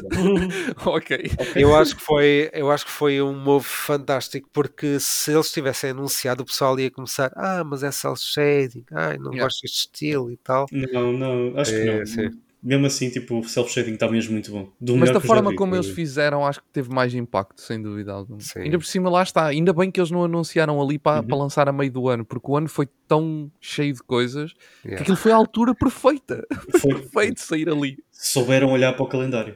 É Ao completamente. contrário de alguns que se esqueceram que é outubro, vamos mandar tudo para outubro, que se lixe. Yeah, Pumba, tudo para o Game Awards. Tem que ser agora, em outubro. Fónix, meu. Eu já disse, os jogadores têm memória, não se esquecem das coisas. Olha, eu velho eu, eu não tenho muita memória porque esquecemos de ligar a Playstation. Estou a reparar agora. Pronto, menos o. Pintinho. Menos o Pintinho. O Pintinho é um caso à parte. Ed, tens o comando. Qual é a tua recomendação? Olha, eu hoje vou. Primeiro, eh, quero aproveitar para fazer uma coisa que é eh, falar um bocadinho mais e muito rapidamente de dois jogos que eu já falei aqui. Por acaso já, já dei os dois como recomendação, mas porque eu, na altura, quando recomendei, ainda, ainda não tinha explorado a 200%, ainda tinha, tinha praticamente. Os dois, eu acho que na, tanto um como o outro, na altura, já tinha explorado o suficiente, mas ainda não para ter aquela mesma opinião final, finalíssima. Um deles é o, o uh, Disney Illusion Island Hum. e o outro é o Robocop da, da semana passada. Um, primeiro, em relação ao Disney Illusion Island, man, é jogo muito giro. Man, eu volto a dizer aqui, eu acho que disse isso na altura e volto a repetir. Eu parece que estava a ver um desenho animado gigante. Uh, não é muito grande o jogo, ok? Eu acabei-o em 8, 7 horas, 8 É horas, que- mais ou é menos. maior que o Call of Duty. Sim, mas isso é normal. Ahm, eu acabei para aí nesse tempo, mas não, não fiz tipo. Não, não fui. Imaginem, aquilo é Metroidvania, ou seja, eh, vocês vão apanhando poderes que depois permite ir atrás no mapa para, para ir a sítios que não conseguiam ir antes, mas não, não obriga a fazer isso. A, a, a, a viagem é um bocadinho mais linear do que o Metroidvania, eh, como o Metroid Dread, por exemplo é um bocadinho mais linear do que isso. Vocês não precisam andar sempre para trás e para a frente no mapa. Podem, aquilo é, a, a campanha é, é seguida, hum, só que o mapa está ali todo disponível e depois, conforme ganham poderes, podem voltar a um sítio anterior, porque, sei lá, no primeiro, por exemplo, na primeira secção que fizeram, apanharam um sítio que andaram em cima da água e agora no fim do jogo têm o poder para andar debaixo d'água. Então, se calhar, se forem à primeira secção, vão ter ali uma secção que ainda não tinham descoberto porque não conseguiam ir debaixo d'água. Pronto. E isso é para basicamente para ganhar os, aqueles extrazinhos que eles têm, eh, que o jogo tem. Tem lá algumas coisas muito giras, tipo, por exemplo, eh, var- em vários locais do mapa há o, o Mickey está lá, eh, desenhado no, no background. Eh, das mais variadas formas, a cabeça, o- o- a silhueta, aquela silhueta típica do, da cabeça do Mickey. E às vezes passa bem despercebido. Tipo, se tu não estiveres atento, vais a jogar, tipo, nem te percebes que aquilo ali está atrás. Porque é um jogo da Disney. Tipo, para ti é normal haver objetos normais da Disney. Mas não, aquilo cada vez que passas num podes tirar uma foto e aquilo faz tipo uma frame, como se fosse uma Polaroid, com os quatro personagens nos fatos em que estão naquele momento, um, com, com o objetinho atrás, quase como um ponto de interesse que tu vais encontrando. Aquilo não serve para mais nada, é só, é só tipo uma cena engraçada que está ali, é só um, um extra que está ali. Pronto. Por isso, epá, se tiverem uma Nintendo Switch, ele só está disponível na Nintendo Switch, por isso para quem tenha Xbox e Playstation e PC não, não tem hipótese, mas se tiverem uma Switch, joguem. É, vale mesmo a pena. É um jogo que não é muito longo, é, é- porque às vezes a malta ouve Metroidvania e fica lá, epá, isso tem que explorar muito e não sei o quê. Não, não. Super tranquilo. Eu explorei o mapa todo e é, é, de uma forma muito linear, entre, entre algumas aspas. Nunca me perdi muito. É fácil de instintivamente de, de seguir já a, a linha que tens que seguir. Ahm, pronto, por outro lado, o Robocop, man, joguem aquilo. É, eu, eu, não, eu, não, eu não consigo, eu não posso dizer muito mais do que aquilo que disse, mas quero acrescentar só alguns detalhes que é sem dúvida que o jogo. É, eu eu dei-lhe 7,5 no site, porque acho que ele tem ali alguns, algumas questões técnicas que precisavam de ser limadas. Um, há ali algumas partes eh, de, de, conversas que não são assim tão interessantes. Uh, que, que, eu acho que o jogo mistura ali um bocadinho quase aquele estilo de, de, de RPG online, que eu já, até já tinha dito isso na, do, no outro episódio, e, e, essa parte parece que se desfaz um bocadinho da parte cinematográfica do jogo e perde-se ali um bocadinho. E por isso é que eu lhe dei essa nota. Mas acho que ele vale mesmo, mesmo, mesmo, mesmo a pena. Se, se gostam de, do, do universo, joguem. Nem que seja só pela campanha. Não, não, não precisam de fazer. Não, conseguem fazer a campanha toda sem fazer essas side missions. Vão melhor preparados se fizerem as, as side missions. Uh, até porque eu não fiz todas e cheguei ao fim. Ao contrário do Spider-Man, onde eu cheguei ao fim, tinha as árvores de todas cheinhas e preenchidas. Ali não, nem pouco mais ou menos. um, que aquilo. E, e, depois eu fiquei na dúvida se era por eu andar a fazer pouca coisa, mas eu até fiz, até fiz bastantes coisas. E eu pensei, será que eu estou a fazer assim tão pouca coisa no jogo que isto tenha aqui mais coisas para fazer? E fui, fui ao YouTube, tipo, espreitar alguns plays, tipo, para, para perceber, tipo, como é que o pessoal chegava ao fim. É normal, o pessoal chega todo ao fim, tipo, com aquilo, com boas coisas por, por, por, por abrir. Um, acho que eh, também permite fazer um bocadinho, tem ali um, um sistema que assim tu tens que gerir melhor onde é que dás os pontos em vez de estar tipo a dar como no Spider-Man, tu vais dando, tipo, sabes que vais abrir aquilo tudo e vais, tipo, independentemente se começas de um lado ou do outro, quando chegas ao fim do jogo tens aquilo tudo aberto. Ali não é bem assim, tens que, tens que ir gerindo bem onde é que metes, se metes mais na. Porque aquilo também tem muitas mais opções do que o Spider-Man. Se metes mais na armadura, se metes mais na. sei lá, no, noutra coisa qualquer, na, na inteligência ou por aí fora. Um, e essas opções depois também te permitem ter um, extras ao longo do jogo, ao longo da aventura, como por exemplo nos diálogos, aquilo tem várias hipóteses. Há finais alternativos, eu só fiz um dos finais, não, não sei, ainda nem sequer fui ver quais é são os outros finais. Mas tu, nos tu, por teres finais alternativos, tens diálogos que são importantes e tu, se aumentares certos, certas características do Robocop, vai-te permitir, por exemplo, chegas a uma fala e em vez de aparecerem duas opções, aparecem três, porque essa terceira tem a ver com a tua inteligência, por exemplo. Hum. Como no e... RPG tradicional, tipo yeah, Starfield exatamente. também, assim. Pronto, Fallout, exatamente. Assim. Então, eu adoro isso, eu adoro esse sistema. Pronto, ele, que... ele, tem, esse, tem esse sistema, tu só, só que lá está, depende do que é que tu evoluís no personagem, mas tem sim. esse sistema que, que, que, te vai também ajudar a evoluir. Acho que aquilo também, mas aquilo não tem muitos finais, acho que são só três. Eu há bocadinho disse 3, mas eu, eu tenho quase certeza que são só 3. Mas pronto, só queria deixar esta nota final de Robocop e de Disney Illusion Island, porque acho que não vou. Aliás, já os, já os uh, eliminei, uh, porque as consolas não têm espaço, tenho, tenho, que, ir, tenho que ir retirando uns para meter outros. Uh, por isso, é isso. Por fim, só para terminar com uma coisa diferente, que pronto, que, e, que, e que estamos a falar de remasters e remakes. E eu já deixei uma notinha rápida sobre isso no, no episódio man, Metroid Prime Remaster.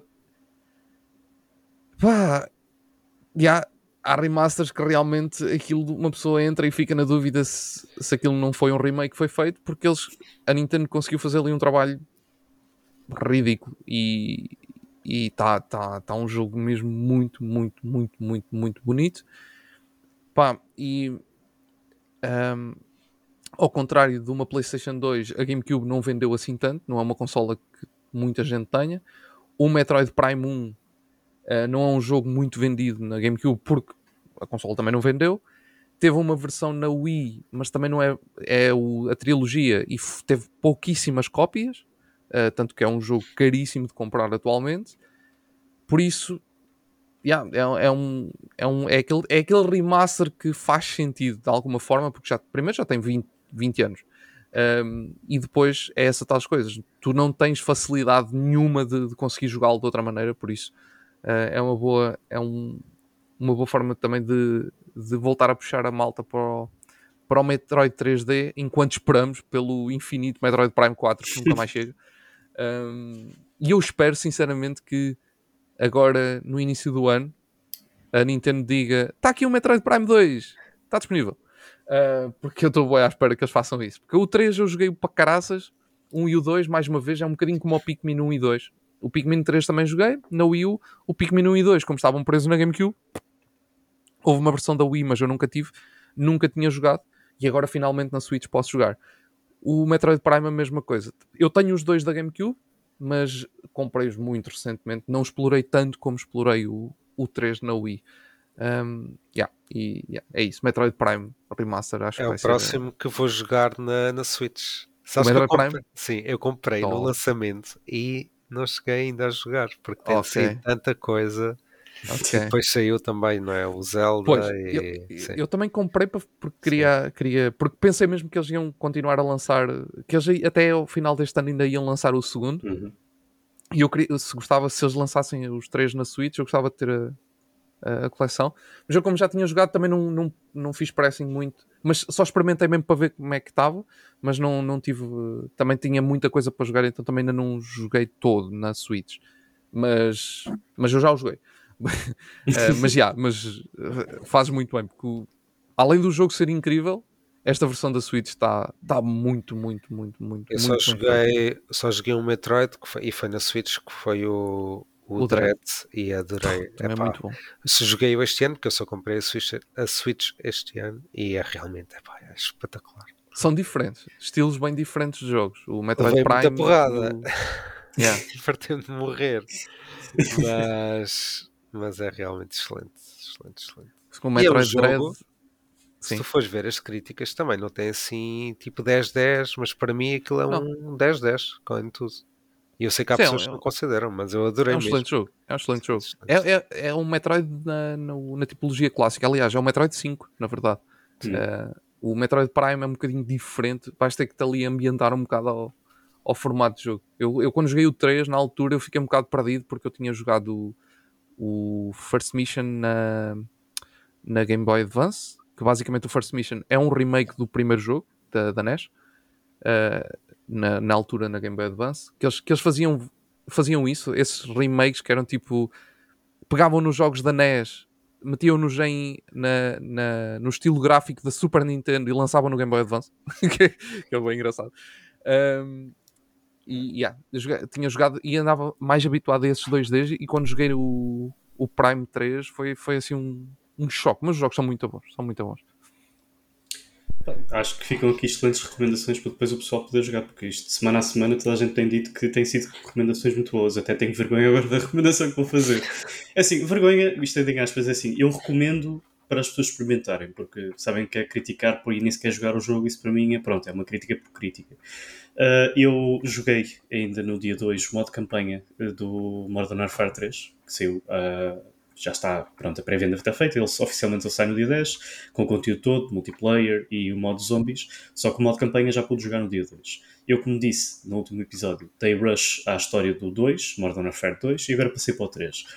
Posso dizer que o modo história deste Modern Warfare uh, tenta pegar em coisas boas que já tinham sido exploradas no 2 e faz coisas que eu acho que não são assim muito boas, que é uh, reciclagem de alguns mapas que já foram introduzidos, por exemplo, em alguns modos multiplayer, o DMZ, que é uma espécie de Escape from Tarkov, mas versão Call of Duty, ou até mesmo no, uh, no Battle Royale que eles Eu têm. tinha dito isso há Pois. umas semanas. E essas transições que são feitas, é assim, por um lado, quem não jogou tanto multiplayer como eu, olhava para aquilo com olhos, ok, isto é tudo novo para mim, salvo seja, porque também de vez em quando vou acontece-me ir ao Battle Royale, pronto, eu mal de aterro, alguém vê logo tipo uma pessoa por trás, mata-me logo, eu pronto, ok, experiência Battle Royale fechada por hoje.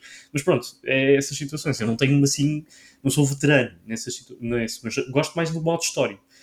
Uh, posso dizer que o modo história, a história é boa, pega mais uma vez numa personagem que eu acho que é o grande antagonista do Modern Warfare, que é o Makarov, Uh, ainda para mais no contexto atual, sendo uh, pronto, um russo. Um, e uh, acho que também vemos uma parte mais interessante que é o crescendo de como é que ele, de certa forma, uh, faz os planos e orquestra todos os seus atentados ao, em todo o mundo. Uh, é uma personagem mesmo sádica, por aqui nota-se mesmo que é uma personagem totalmente sádica. E o bom que este modo de história tem, que eu acho que isso pega muito bem, é pegarem alguns, algumas coisas que no 2 foram muito polémicas, no caso, por exemplo, daquele uh, do No Russian, uh, cá ainda que eles não reproduziram isto aqui, por isso estão à espera de ver isso reproduzido, não vão tê-lo aqui neste jogo. mas adaptam-no para um outro contexto. E acho que este contexto ainda é um bocadinho mais pesado, se por assim se dizer, do que no contexto do jogo. Mas a missão no Russian é do 2. É o que eu estou a dizer do 2, só que hum. supostamente este 3 é pegarem coisas do 2 e peguem coisas do 2. Ou seja, a cronologia agora está totalmente disparada, porque no 1 estenderam aquilo até chegar. Pronto. O 1 é. A cronologia está completamente invertida. Neste 3 tem coisas do 2 antigo e coisas do 3 a acontecer ao mesmo tempo, em simultâneo. E mesmo assim não acaba, por isso ainda, ainda que não é spoiler que vou dar, vai existir um Modern Warfare 4. porque a história não fecha de todo. E acaba numa questão que, por exemplo, no 3 aquilo acontecia, depois tinhas logo uma série de missões que davam origem a isso. Ou seja, é muita coisa a acontecer. Na minha opinião, realista, tudo muito bem, mas eu acho que a introdução de uh, o modo história tem as missões que são lineares, que têm áreas para explorar, áreas pronto, para eliminar os inimigos e avançar. E explorar o modo história, que é um mapa completamente em aberto, e que tu tens que fazer o recon, por exemplo, dos inimigos, e uh, invadir, por exemplo, uma base militar, mas tu podes escolher a forma como queres invadir essa base militar. Uh, para mim é uma diferença que ainda me custa um bocado, porque eu estou habituado a essa linearidade, mas depois eu, depois de estranhar, cá se entranhou e pronto, até gostei daquilo, porque simplesmente eu posso tomar a opção que quiser. Eu posso começar a entrar para a porta B e ser Guns Blazing e pronto, estou-me a marimbar para ser modo stealth, porque isso até o jogo tipo, não é obrigatório modo stealth nestas missões, e isso é muito bom. Porque eu, eu, não é que seja mau, mas eu conheço pessoas que praticamente, ah, e modo stealth não é obrigatório, pegam lá uma bazuca e pum. Pronto, assim é por aí.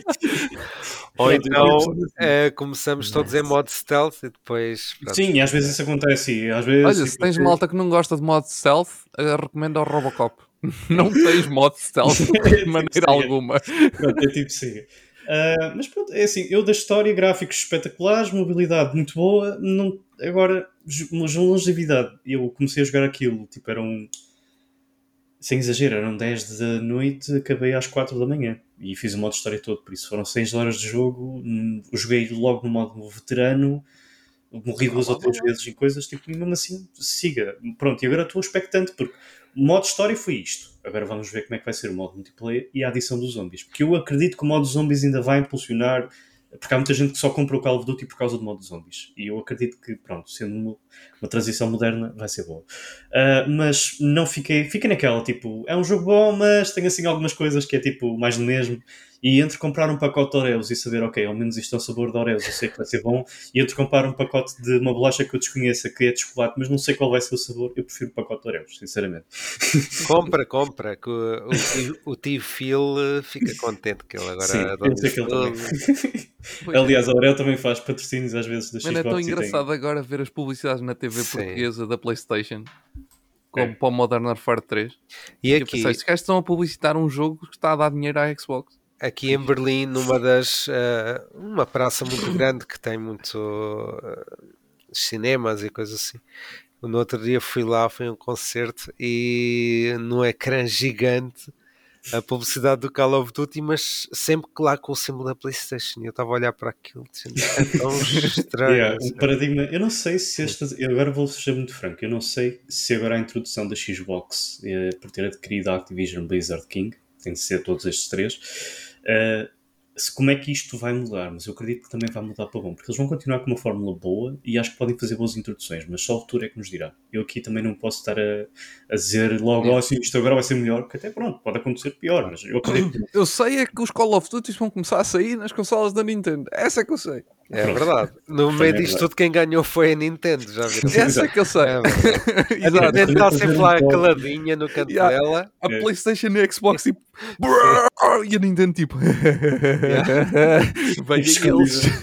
tipo escondida ali no meio do arbusto com uma sniper. Estou aqui também. E o pessoal nem dava por ele. Enfim. Bom, acho que podemos fechar com o episódio 2, que isto foi uma coisa muito engraçada. Uh, pá, da minha parte é tudo. Não sei se vocês também querem acrescentar mais algum ponto. Não.